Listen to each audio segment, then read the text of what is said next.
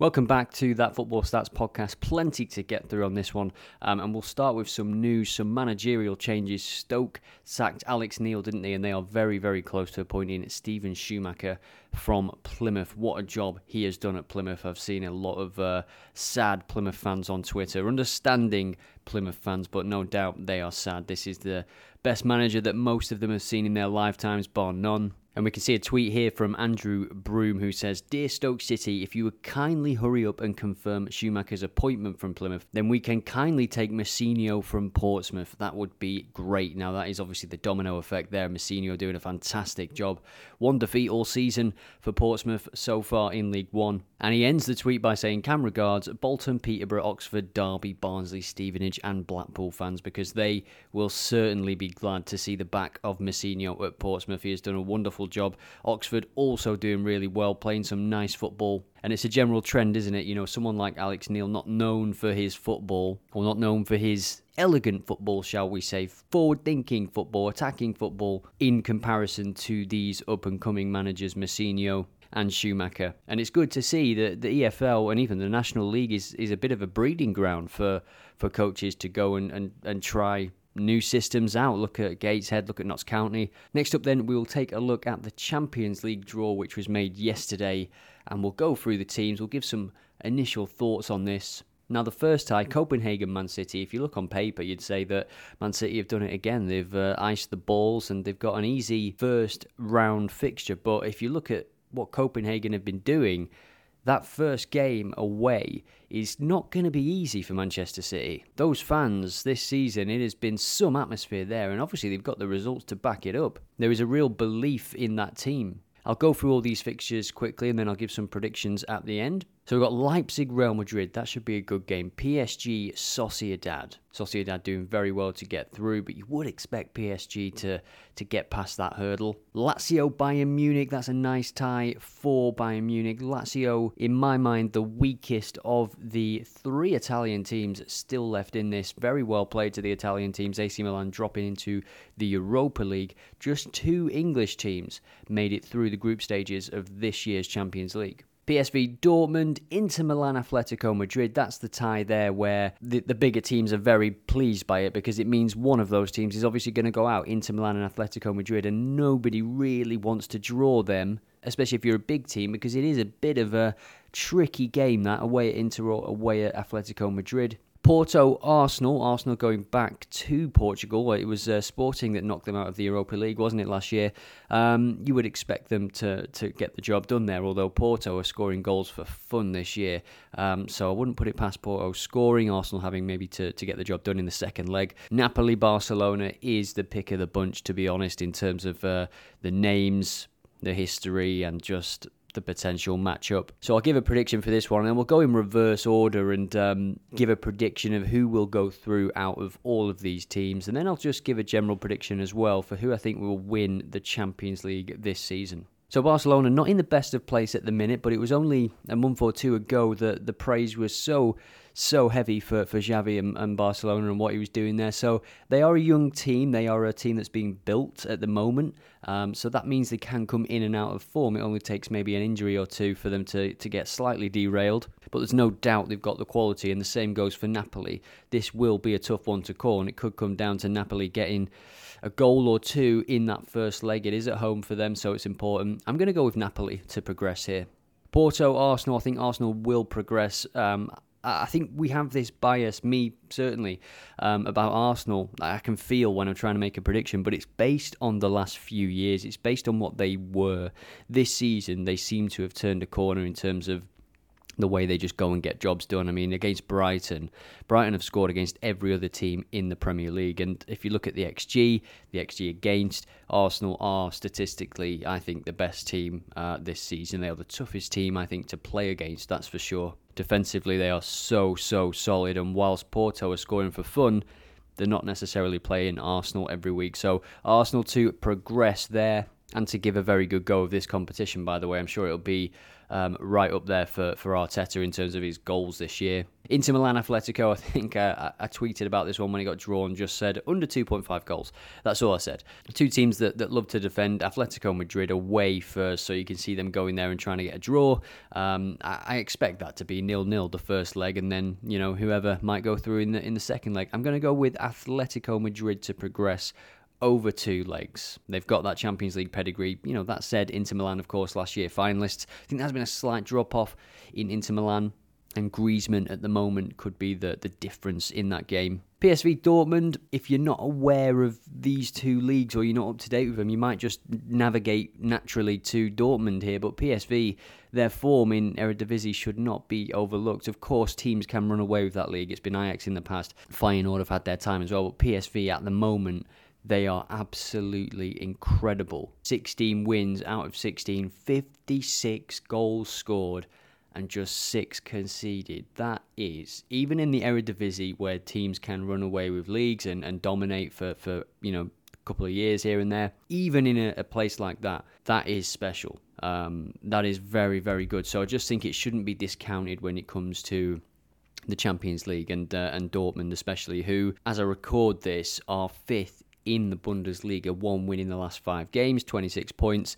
In comparison, Leverkusen have 39 at the top. Unbeaten Leverkusen, seven wins out of 15 for Dortmund. So, yeah, now these fixtures are in February, which is interesting because whilst we're looking at the form and, and the tables right now, PSV could drop off. Dortmund could go on a run. You never know, but just in terms of what the team's trajectories are at this moment in time, um, I'm actually going to go with a PSV progression here, um, back in the slight underdog, if you will. Then we have Bayern Munich away at Lazio in the first leg. Um, I think Bayern Munich will just, yeah, maybe score five, six goals on aggregate in this fixture and uh, quite easily progress. Harry Kane's going to be right up for that Champions League, isn't he? After the defeat with Spurs in the final, he'll be uh, buzzing for another chance to potentially get his hands on the trophy this season. PSG, Real Sociedad, you would expect PSG to go through. I think Sociedad have got the, the potential ingredients to make it tricky for PSG, and PSG, of course, have got that pedigree of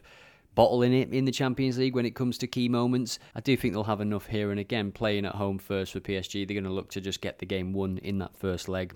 Real Madrid Leipzig. I don't think that's a difficult one. I think Real Madrid are just exceptional. Bellingham is is having the season of his life, and they are obviously, for many people, one of the favourites for the competition, given the coach um, more than anything. I think Ancelotti in the Champions League, he just knows how to get to those latter stages. Um, so they will be there or thereabouts this season. And then we end with the holders, Manchester City away at Copenhagen. That first leg is very, very important for Guardiola. They just need to make sure they don't lose, I think. Um, and because we've seen this year at the Etihad as well, they're not solid. You know, the 2 2 against Palace, two very late goals. They're not assuring you as the viewer. When you watch them, you don't feel assured.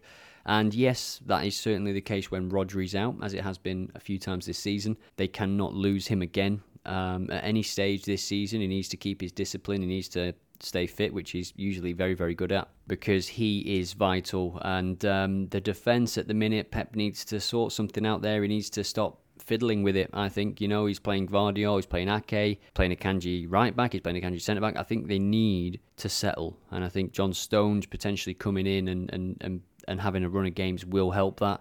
But they just need to he needs to settle on a team basically because I think City in their best spell last year, you could name the team. You knew who was going to play. Grealish had that great run where I think he played about 11 games in a row. From kind of Jan onwards, you know, the, the key periods of the season when these knockout games come around, people talk about Rodri being out, but I think selling Gundogan was a mistake.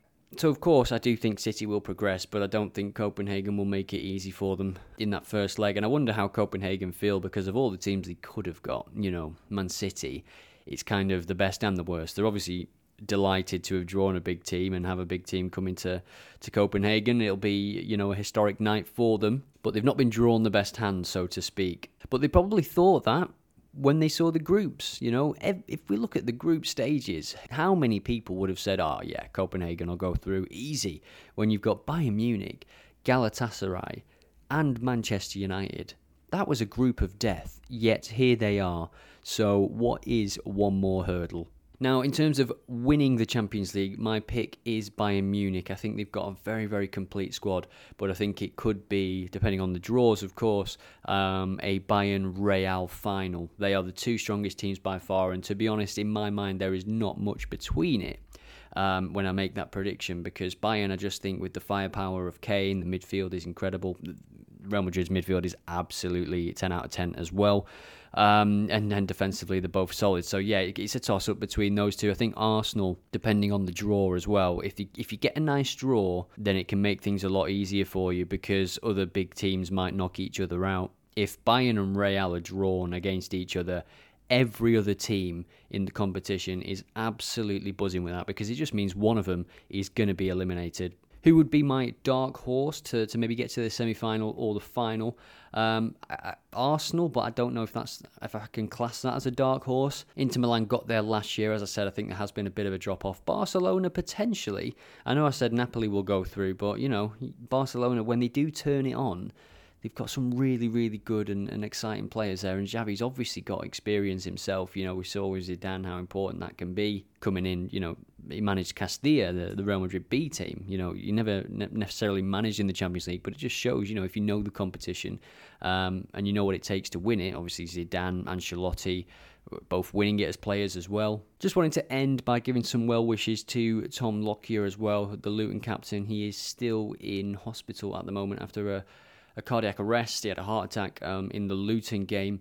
I hope he can continue, but you, you, you wouldn't blame him for, for reassessing, you know, what he does now going forward. Yeah, so well wishes to Tom Lockyer and uh, Luton, of course, and all the fans as well that were in the stadium. That is never anything that you, you want to see. And um, I guess that a, a good thing is that at all these grounds there is defibrillators, and for the Premier League games, especially Championship as well, that the doctors and physios that are there, they are absolute the best of the best. So yeah, so it's something that I think players can be very um, grateful for as well, and, and anybody you know that has a, a, medical emergency inside a stadium. Finally, Ivan Toney, he is back on the 17th of January following his uh, betting ban. Um, it was an eight-month suspension, and uh, prior to the suspension, as this account is saying here on X, that he was in fantastic form, on the brink of a big move, and now with the January transfer window just round the corner. Who is going to pick him up? I think Brentford certainly they they know that they're going to be fielding some bids, maybe 60, 70 million. Talked about this on a previous podcast. You know, they could do with a bit of a refresh. The form has dipped. If they can get that money and invest it really well, as they have a pretty good track record for, they make some smart signings. They could do some good business with that money, you feel. But what about Ivan Toney? I'm sure Chelsea are interested. I'm sure Liverpool are interested. I'm sure Manchester United are interested. And I'm sure Arsenal are interested. And I'm sure Newcastle are probably interested as well. Imagine that. Isak, Wilson, and Ivan Toney, all absolutely clinical. Now, for Ivan Toney, the Champions League might be a bit of a deciding factor. If he can move to Arsenal, be guaranteed game time as the main man, could he see Arteta's plan through in terms of that push for a Premier League title, in terms of the push for a latter stage finish in the Champions League. I think Arsenal have got the ability to to win the Champions League, no doubt about that. If you add Ivan Toney into the mix, it's just how they perform against Bayern or Real. I just don't think we've seen that yet across two legs as well. The main thing as well for Arsenal is keeping everybody fit. If they lose Saliba, if they lose Declan Rice, if you if you without those two at the same time, I think they're a completely different team. So where will he end up? Leave a comment if you're watching this on YouTube. I think, as I said, I think there's going to be no shortage of bids for Brentford. It's just a case of where he wants to go. I think people have mentioned Liverpool. I think they've invested too much in Darwin Nunez, to be honest. What was he, 80 million pounds? Are they going to go and splash out on Ivan Toney, who is Premier League proven. Don't get me wrong, if you put Ivan Toney in that Liverpool team, it brings a lot more out of players like Diaz. It brings more out of Salah. You know, Salah's still incredible, but it will bring more out of him because that's just what he does. You see in the impact of his absence at Brentford right now, they struggle to control games. They struggle to get the ball up the field. Wissa and, and Mbeumo started the season really well. But Thomas Frank is asking an awful lot of those two players. And I think the system Brentford try and play without Ivan Toney, I think it's been found out a little bit, or teams are starting to see how it works and adapt to it, exploit it, teams know they're going to use Ivan Toney, but he is such a good player. Sometimes he's unplayable. Sometimes his his hold up play is just too good. He's too strong. He's too fast. And when he gets a chance, as I said before, he is very very clinical. So for Ivan Toney, there's so many factors why you would move from Brentford in January. You've got the England team as well. Euros, uh, the Euros is coming up. He'll want to push for that because I think he was close to the England team. Um, just he was in sensational form, wasn't he? Last year, he must have been close to the England team, and then all this happened. I think he was dropped from the England team when this first came out, or he wasn't selected when he might have been. But if he makes a move to Arsenal, to Chelsea, and he can show some real form again in the second half of the season, then I think he should be taken. It's going to be interesting who that second striker is. Do you want someone that can play like Harry Kane, or do you want someone completely different, um, like a Wilson? That can come in and do a different type of job if and when needed. So that was this week's episode of that Football Stats podcast. Um, as I always say, if you've got time, leave a review, leave a comment if you're watching on YouTube, like, subscribe, all that you know stuff that I don't really like pushing, but you know it do, it just helps get more views, and uh, more views means I can record more episodes. So as always, thank you.